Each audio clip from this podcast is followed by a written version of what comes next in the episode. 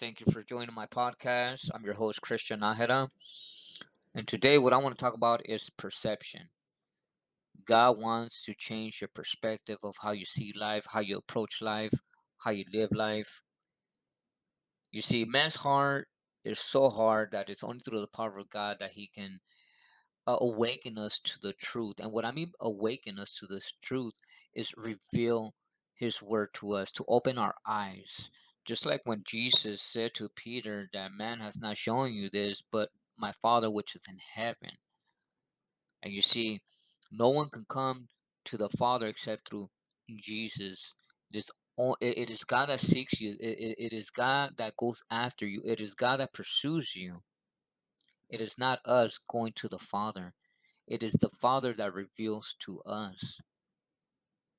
And you see the purpose of the awakening or of this, you know, revelation is to bring us to the correct perspective because since from our childhood, since the day that you were born, to whatever age you're you're uh whatever age you're at right now, whether you're in your 40s, 50s, 60s, 70s, whatever age, you have been molded and shaped into the person that you are now because you were taught by your parents, you learn at school, you learn from your friends.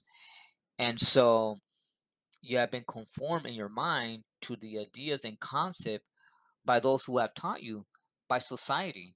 So now God wants to change your perspective because anything that's not of God is distorted.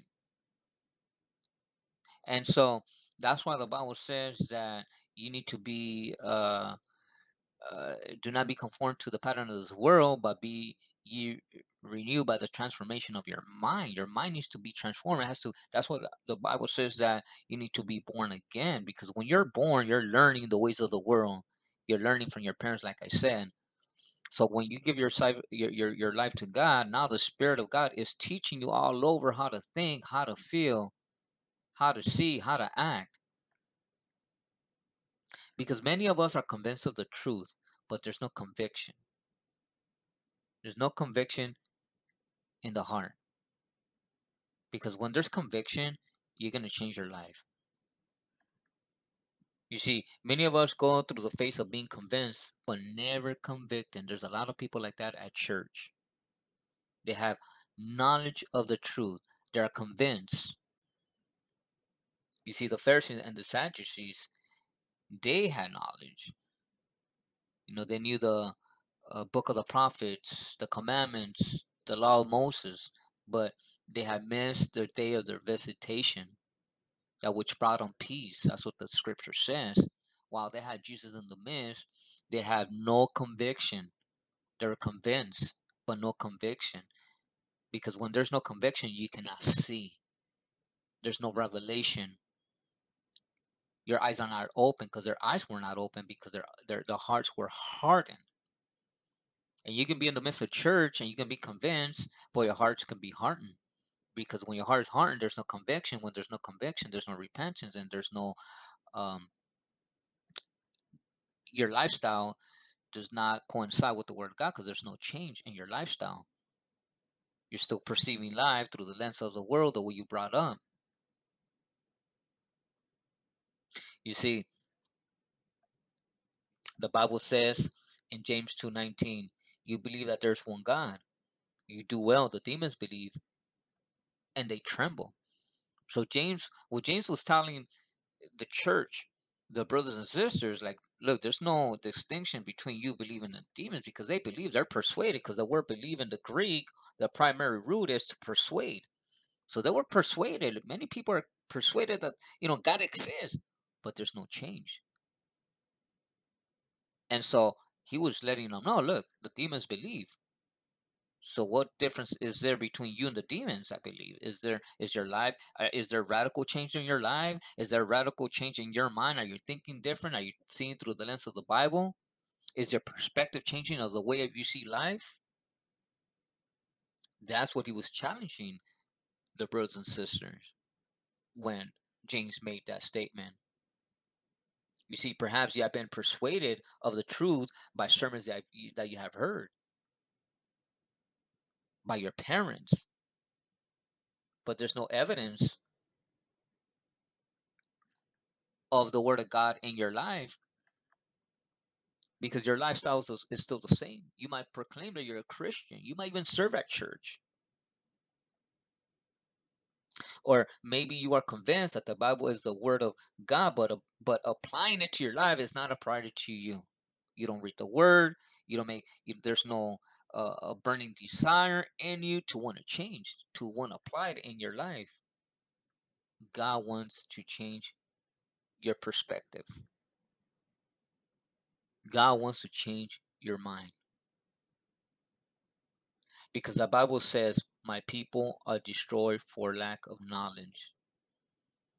Now, the word right there, knowledge, is speaking of, it, right there, he's not referring to intellectual knowledge. Because the word knowledge in the Hebrew, when God said that Adam knew Eve, the word knew, it means intimately.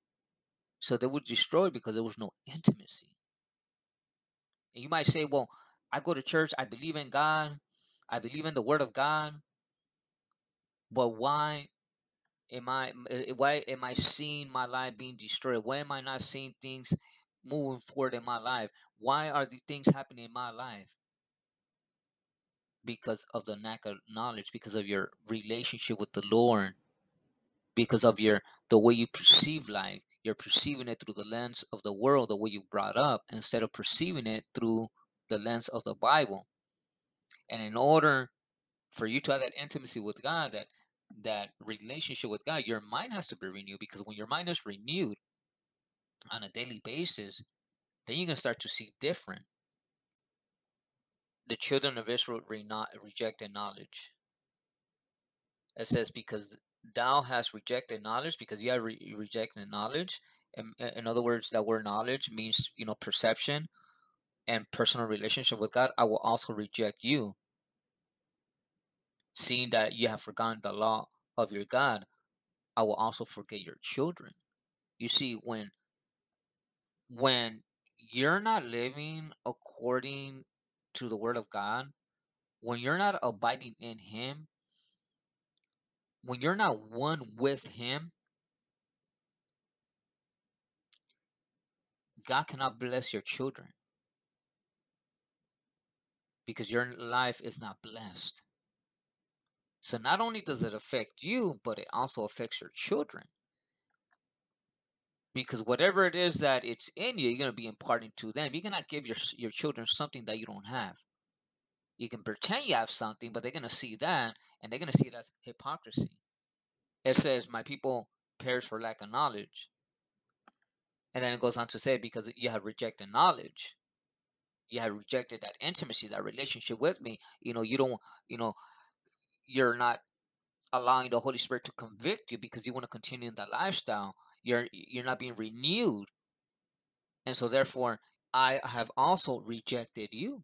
That's that's what it really saying that God cannot force Himself in you. I'm not gonna force myself in your life. I'm gonna pursue you. I'm gonna persuade you, but I'm also gonna convict you. God wants to convict your heart. Perception allows you to see beyond. It awakens your spiritual senses. This is the place where God wants to bring you. This is where God wants you to be at. And this will only be accomplished if you allow the conviction of the Holy Spirit to touch you, to touch your heart. Perception changes your concept about life and the way you think and talk. You become different. You start to experience a closeness with God, and your identity becomes that of Jesus Christ. Your life does not become a daily religious ritual, rather, a burning desire to follow into the footsteps of the risen Savior. So, God is calling you. God wants to change the perspective of the way you see life. And when the Holy Spirit is convicting your heart, it is there that you need to listen. It is there that you need to surrender. Are you ready to surrender? I pray that this teaching has been a blessing to you, and may God continue to change the perspective so that you may be able to see life through the lens of God's Word. God bless you.